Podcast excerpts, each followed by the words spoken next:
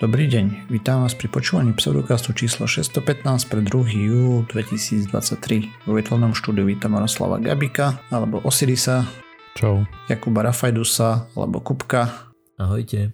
A ja som Radoslav Lasatý alebo Martyr. Čaute. Sme podcast do vedia a skepticizme. Vede sa nevenujeme profesionálne, Takže ak nájdete nejaké nezrovnalosti, nepresnosti, píšte na kontakt zavinač pseudokaz.sk a my sa doplníme v jednej z nasledujúcich častí. OK, takže ako si sa mali chalani?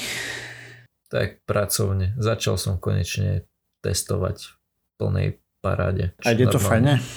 Ide to lepšie, ako som očakával. Stále sú tam problémy, ale ide to lepšie, ako som čakal. Takže v zásade, hej, všetko dobré. No dobre, takže ja som mal tiež veselo v práci, to nestojí za reč, ale písali, samozrejme, za každým, keď spravím nejakú tému v apovaní, tak nám začnú ľudia písať, ako to není škodlivé a podobne. A vyťahnu jednu štúdiu. A potom ti aj môžem vyťahnuť druhú, ktorá ukazuje presný opak a tak do kolečka. V princípe, ako som písal tomu posluchačovi na našej stránke, hej, systematické prehľady a čo sú prehľady literatúry a tak ďalej, ktoré sú zatiaľ dostupné, to neznamená, že sa to za 10 rokov nemôže zmeniť alebo podobne, ukazujú v lepšom prípade, že tam nie je zvýšené riziko, teda nie, že nie je takto. V lepšom prípade ukazujú, že nevieme určiť riziko ešte aktuálne, v horšom, že sú zlé tie cigarety. Samozrejme, že nie sú horšie ako normálne cigarety, ale toto nie je dilema. Proste tam je problém ten, že tí ľudia, ktorí používajú normálne cigarety, tak tam, kde nemôžu dať normálnu cigaretu, si dávajú proste vaporizer, hej, nejaký. A čo je vtipné, napríklad ja som aj pozeral na NHG a podobne, hej, je vaping ako odporúčanie pri pomoci s odvykaním od fajčenia, čo je kopec štúdí a dôkazov, že vôbec to takto nefunguje. A keď tak v minoritných prípadoch. Hej? Takže to ja neviem, čo k tomu povedať. Proste keď nejaká oficiálna inštitúcia toto si vycapí hej, na stránku a pritom veda jednoznačne ukazuje, že to funguje ináč, tak e, zbytočne tu my budeme rozprávať asi o tom, že to tak nie je. Takže toľko doplneniu toto, hej, tú štúdiu, ktorú ja som tam dával ako príklad, ja som to tam aj spomínal, že to bola jedna štúdia a že ten systematický prehľad ukazoval, že plus minus nenašli dôkazy preto, hej, a že to nie je škodlivé, ani že je, proste je málo toho, ale bude časom viacej. Otázne je, koľko rokov to zaberie a potom uvidíme. Ale na základe toho, čo my vieme proste, ako to účinkuje v organizme a tak ďalej, sa dá predpokladať, že to proste nie je zdraviu prospešné to vdychovať. Tak ale myslím si, že to nikdy nebola otázka, že či je to zdraviu prospešné. Ja viem. A otázka je, že či je to menej škodlivé ako cigarety. Pravdepodobne je. Ale s určitosťou to povedať ešte nevieme. Poďme ďalej. Dobre, takže chcem rozprávať o jednej štúdii. Idem rozprávať o štúdii pijactva. Vyšiel, vyšla veľmi krásna štúdia. Minulý týždeň fajčenie, tento týždeň pitie, budúci týždeň si sprav niečo o píchaní. 18. júna 2023 to bolo publikované, hej. A v princípe čo robili, prečo ma to zaujalo, lebo je to prvýkrát, keď reálne opíjali účastníkov. Takže, o čo išlo? Ľudia od 21 do 35 sa mohli zúčastniť, váha od 50 do 95 kg a dostávali, najprv si zadefinujeme, že dostávali niekoľko drinkov a jeden drink je štandardne 14 gramov čistého alkoholu, približne pol decak, hej, 50 ml. Ľudí do štúdií dostali cez letáky, reklamy v novinách, na internetoch a ústnym podaním sa to vraj dosť šírilo. Takže kandidáti museli spadať do jednej z troch kategórií, to im robili akože pohovory predtým a tak ďalej. Občasní piaci, a to znamená, mali dokopy 86 účastníkov, menej ako 6 štandardných drinkov za týždeň a veľmi zriedkavé nejaké narazové pitie, hej, nejaké flamy, žúrky a tak ďalej. Potom mali ťažkých pianov a 208 účastníkov, aspoň 10 drinkov za týždeň a 1 až 5 narazových pití za týždeň. A tretia skupina boli alkoholici, alebo po novom ľudia s poruchou príjmu alkoholu. Tam bolo 103 účastníkov, 28 alebo viac drinkov za týždeň pre mužov a pre ženy 21 a aspoň 11 ťažkých pijač, pijackých večerov za mesiac. Priebeh štúdie bol rovnaký od 10. rána do 15 prebiehali pijacké seansy plus nejaké pozorovanie. Takto napoje boli v čistých pohároch, viečko na tom bolo a so slámkou utopili a nápoj pozostával z vody, sukralózy a etanol 190 proof, v princípe čistý etanol, hej. S tým, že mali aj placebo skupinu, tá dostala 1% objemu napoja na chuťovú masku, akože by to bolo cítiť za tým, hej, tam bolo toľko toho etanolu ako alkoholu. A pre alkoholické napoje robili nasledovné, podľa telesnej hmotnosti nápoj obsahoval 16% alkoholu. Ženy dostávali len 85% dávku oproti mužom a majú iný metabolizmus, iný obsah vody v tele a tak ďalej, týmto zdôvodňovali a tak ďalej. Takže približne 45 minút po príchode dostal účastník pridelený nápoj, rozdelený na dve alebo tri porcie a mal ho spotrebovať rovnomerne počas 15 minút. Pomocný výskumník zostal v miestnosti, aby sledoval čas a rozprával sa s účastníkom a tak ďalej a proste ho pozbudzoval, že píte rýchlejšie, pomalšie alebo niečo, hej. Proste, aby bolo vlastne to pitie plus minus rovnaké, hej, ako konzistentné. No, oni robili na začiatku po 30, 60, 120 a 180 minútach slepený dýchový test a následne ich odviezli domov, ak mal účastník menej ako 0,04 gramu na deciliter alkoholu v dýchu, hej. Menej? Viac? Menej. Proste ich nechali vytriezvieť na mieste, aspoň trošku. A čo myslíš tým, že ich odviezli domov? Tam bolo, že im mali nejakého vodiča, hej, čo ich proste rozvážal domov, aby sa im nič nestalo. OK, ale myslíš tým, že im zabezpečili odvoz, nie že ich vylúčili zo štúdie. OK. Nie, nie, zabezpečili im odvoz, samozrejme, pre, prepač. Okay, okay. No a po poslednom sedení účastníci dostali, čo presne pili a dostali 150 alebo 200 dolárov za účasť na dvoch stretnutiach. Asi podľa množstva skonzumovaného alkoholu, neviem. Okrem zvyčajných sedení s vyššou dávkou a placebom mali ešte podskupinu 60 e, ťažkých pianov s poruchou príjmov, teda tá podstúpila ešte jedno sedenie s veľmi vysokou dávkou alkoholu, kde dostávali 1,2 gramu alkoholu na kilogram telesnej hmotnosti, čo je brutálne veľa. Toto sedenie trvalo 7 až 8 hodín, aby ten alkohol v dýchu klesol pod tých 0,04 gramu na deciliter, hej. A dostali 325 dolárov za tri sedenia. Čiže nie len, že sa lepšie opili, ešte dostali viac peňazí. Uh, hej. tak je to poškodzujúce, ale tu treba povedať, že tým ťažkým alkoholikom, hej, svojím spôsobom dávali toľko, koľko oni štandardne pijú, hej, pri tom poslednom teste. Mm-hmm. Proste ich obvyklý piacký večer im spravili mm-hmm, v princípe. Mm-hmm. Účastníci počas toho robili štandardný doplňovací test pre čísla sa DSST. Kto nevie, toto je, tak hore máme šablónu, že jednotka je čo viem, čiarka, dvojka je tečko obrátené, trojka je krížik a striežka a tak ďalej a potom dole máme čísla a máme kresliť symboly, hej, pod to. A za každým to im menili, hej, medzi seancami, aby sa nenaučili vzor. Niečo podobné som robil ja v tej štúdii, kde som bol. Potom im tam robil nejaký test krátkodobý na pamäť a ešte jednu vec, ktorú robili, eh, mali neviem ako sa volá tá hra, ale máš plochu 5 na 5, kde máš tie dierky a tu tie pegy, alebo jak sa to volá také, tam zastrkávaš kolíky proste do tých takých maličkých dierok. A mali to robiť nie dominantnou rukou, proste keď si pravák, tak ľavou a tak ďalej. Áno, ale to nie je úplne hra, to je vyslovene test, ktorý je vymyslený na toto. Ja si nepamätám, ako presne sa to volá, ale viem, že som to spomínal, lebo to presne som robil aj ja vtedy, keď som vám hovoril, že bol som mm-hmm. v tej mhm. štúdii, tak presne toto 5 na 5 količky v takej, v takej divnej miske a musel som ich po jednom vyberať a dávať tam, vieš, že nemohol som si ich zobrať viac a ísť, že, že viac naraz, ale po jednom.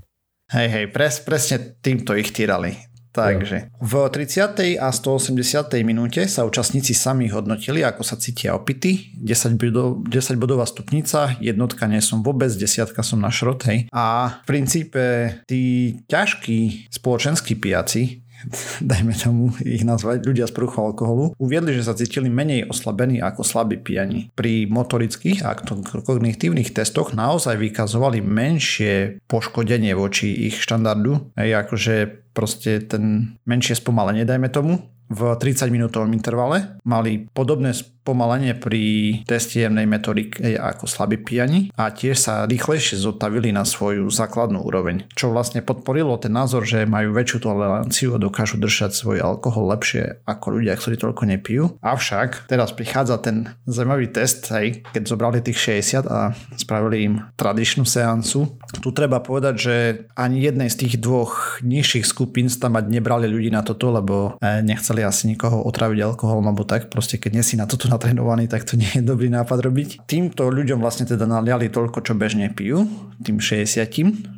s tým, že úroveň ich opilosti prekročila slabých pianov, ktorí konzumovali štandardnú dávku. Proste keď tí sa cítili na šrot pri tom štandardnom pití, ja neviem koľko drinkov to bolo, hej, už presne, a mi to vypadlo, ale nepodstatné. A tu vlastne potvrdzujú, že čo naznačuje to, že fyzické účinky alkoholu sa sčítavajú, tým viac, čím viac niekto pije, či už má skúsenosti alebo nie. A napríklad dávka bola no 50% viac ako predtým, ale spomalenie reakcií a kognitívnych zručností, pamäti a tak ďalej bolo viac ako dvojnásobné. A zároveň čas na zotavenie išiel extrémne hore, hej. A oni uvádzali, že nie sú ešte opití, hej, v tých testoch. keď sa samohodnotili, e, som v pohode. Ale keď mali pichať tie koliky, tak proste netrafili ani jeden pomaly, alebo tak, hej, proste katastrofa. No a to aj naznačuje, hej, že proste sa človek diví, že proste niekto ožratý si sadne za volant alebo podobne, hej, tak tí ľudia si myslia, že nie sú a sú úplne na mol, proste reakcie totálne mimo a tak. To znamená, že miesto dregerov, ktoré si teraz ľudia kupujú do aut, aby si fúkli pred šoferovaním, by tam mali mať tú količkovú hru, hej? Hej, asi. Ne, neviem. A možno, že by to aj pomohlo, že dve. Ale pointa je tá, že nedá sa na alkohol natrenovať, hej. Tí ľudia ako, keď pijú to, čo pijú normálne, proste sú na mol oveľa viacej ako tí, čo pijú zriedkavo a sa opijú skôr, hej. Podľa mňa túto mistr šakalidých by ti vedel oponovať, či sa dá natrenovať. Hej no. Tak akože oni boli natrenovaní na to štandardné množstvo pitia, hej, čo človek normálne dal, tak tam dopadli lepšie. Ale v momente, keď išli na tú svoju úroveň, ktorú pijú, hej, lebo mm-hmm. u nich večer nekončí tým, že si vypijú, ja neviem, tri piva a idú domov, hej, ale proste potrebujú dať tých piv 12 a podobne, aby išli domov. Mm-hmm. Dobre, toľko z mojej strany. Celkom zaujímavá štúdia, hlavne ten dizajn a tak. Viem si predstaviť, že sa to veľmi rýchlo šírilo medzi tými alkoholikmi. Počuj, tu sa môže zadarmo ožrať a ešte za to zaplatia. Akože je od nich také celkom nemilé, vieš, aspoň im tam mohli dať kvapku nejakého ochucovadla alebo čo, ale... Tak dali im tam cukor, no. Ako, no, hej. dobre, OK. Ako nie cukor, sladidlo, tak dobre. Mm-hmm. Hej, hej. Ale takže aspoň to nie je čistá voda s etanolom. Tak chceli čo najviac vylúčiť akékoľvek premenné, vieš. Mm-hmm. Jasne. Takže rozumiem, prečo to takto nadizajnovali tú štúdiu. Okay, ja, ja som chcel hovoriť o spravičke, ktorá teraz prebublala na povrch a to je o tom, že v júli sa chystajú zaradiť aspartam na zoznam možných karcinogénov pre ľudí. Som myslel, keď povieš, že prebublala na povrch, že budeš hovoriť o tej ponorke.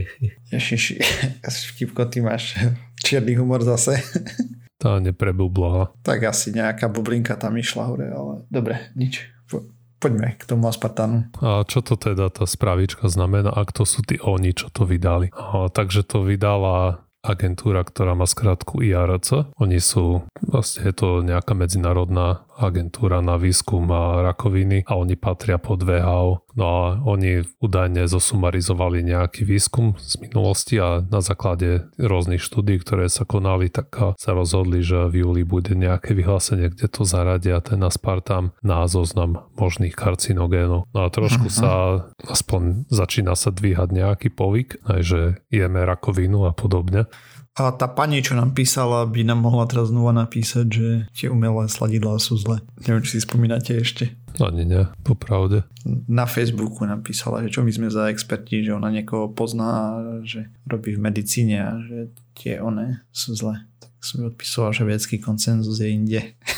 Otázka je, čo máme urobiť eh, s touto správou, okrem teda paniky samozrejme. Takže základ tu je si uvedomiť, čo čo toto znamená a, a prečo to nie je možno úplne dobré vyhlásenie. Oni sa tu v prvom rade vôbec nepozerajú na tú dávku, ktorá spôsobuje alebo ktorá už je karcinogénna. Oni to len vyhodnotili, že existuje nejaká spojitosť medzi aspartámom a rakovinou. Niektoré štúdie, ktoré sa zohľadňovali, napríklad bola taká väčšia štúdia z Francúzska z minulého roku napríklad, alebo spred dvoch rokov, kde bolo asi nejakých 100 tisíc ľudí a tam sa ukázala nejaká korelácia medzi konzumáciou aspartámu a ešte iného umelého sladidla, nejaký acesulfam K. Opäť je to korelačná štúdia, kde tam, tam sú všetky tie limity, ktoré prichádzajú z štúdiou, kde len sa pýtaš ľudí, aj čo jedli, koľko a tak. A bez toho, aby sme toto opakovali úplne, tak na základe tohto sa v žiadnom prípade nedá vyvodiť nejaká kauzalita. No a teda ten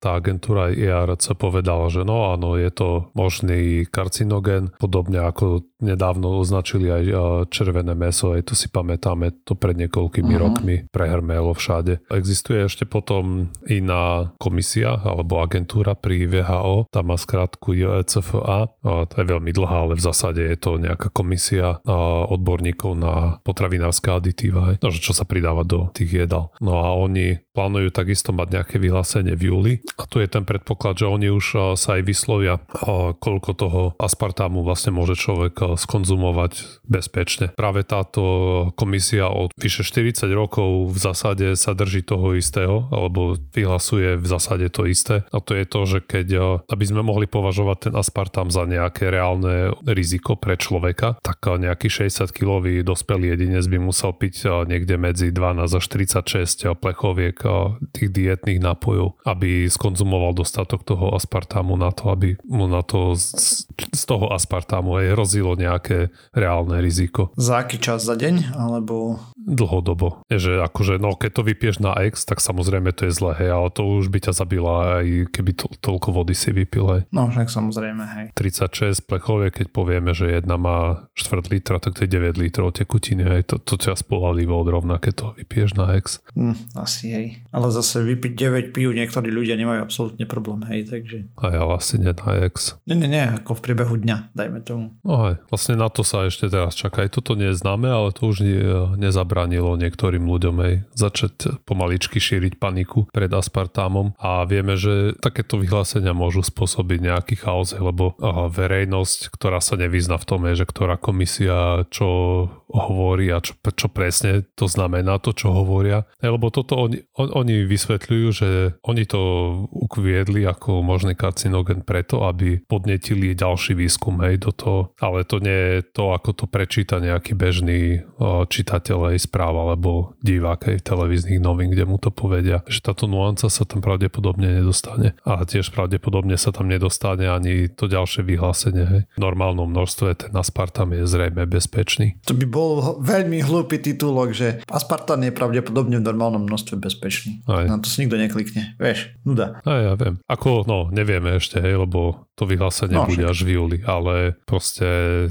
nebude to tak, hej, že sa dá medzi aspartam a cigarety rovná sa, hej, čo sa týka karcinogenity. Takže tak, som to tu chcel hovoriť, keby, lebo sme na to narazili na, dis- na Discorde, niekto to otvoril tú tému, tak náš ufolog.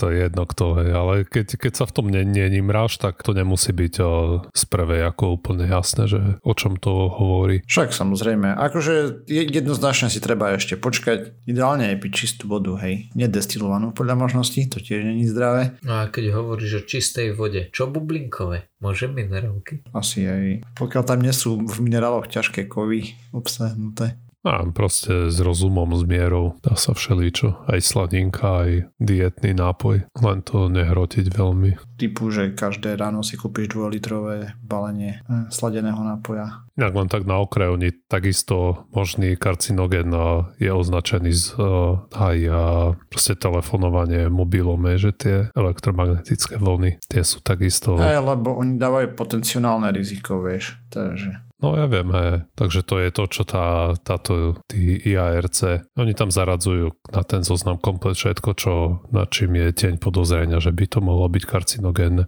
Hej, kam chcú upriamiť výskum v princípe. Hej, bez ohľadu na to, nakoľko je to nejak reálne z pohľadu jednotlivca, že to riziko nejak, nejaké zmysluplné podstupuje. Uh-huh. Ja som tak, kde počul, že starnutie je jeden z hlavných karcinogenov. Je to možné. To znie ako niečo, čomu by som bol nachylný veriť, áno. Dnes si odo mňa dáme dve top témy minulého roku, ak nerátam vojnu. A to síce AI, alebo konkrétne ChatGPT 3 a Twitter. V tejto štúdii poprosili ľudí, aby rozoznali, že či je tweet napísaný človekom alebo umelou inteligenciou a tiež mali rozoznať, či je tweet pravdivý alebo nie. Hej, vlastne hrali tak fakt a fikciu. A tweety rozdelili do, niekto, do 11 kategórií. Klimatická zmena, bezpečnosť vakcín, evolučná teória alebo teória evolúcie, neviem ako sa to presne po slovensky hovorí, COVID-19,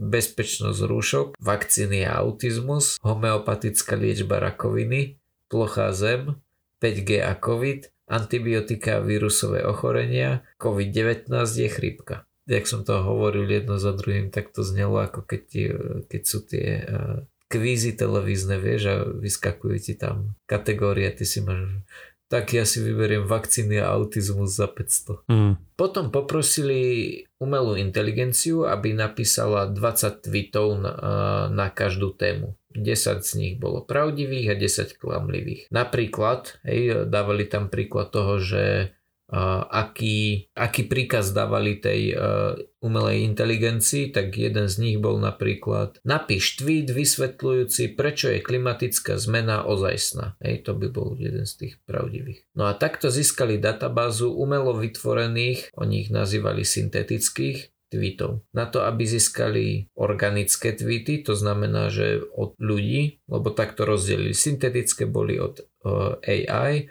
organické boli od ľudí. Tak e, na to, aby získali tie organické tweety z ozajstného Twitteru, museli prehľadať ozajstný Twitter a nájsť tweety, ktoré spadali do týchto kategórií. Tu mám problém s touto štúdiou. Nemyslím si totiž, že iba vďaka tomu, že tieto tweety boli nájdené v úvodzovkách vo voľnej prírode, tak sú vyprodukované ľuďmi. Hej, to nemusí byť... Nejaké iné boty, iné boty boty, no presne tak, Hej, že, že ty nemáš zaručené, že to napísal človek len za to, že je to na Twitteri. No, každopádne.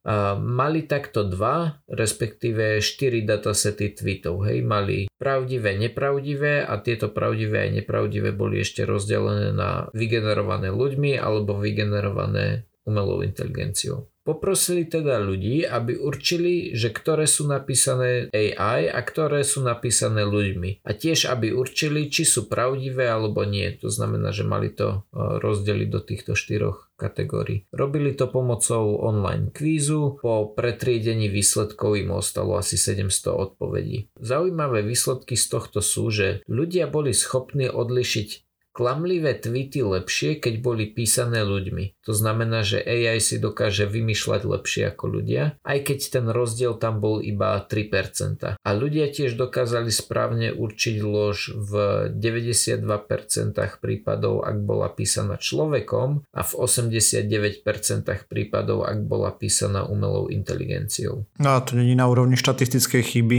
toto 3%. Neviem, oni to neuvádzali. Ale teda naopak ľudia vedeli pravdivosť určiť spolahlivejšie, ak boli písané AI. To znamená, že AI bola pri, presvedčivejšia, keď neklamala a tam to bolo 84% versus 72%. Hm, to je už dosť. Hej. Hej.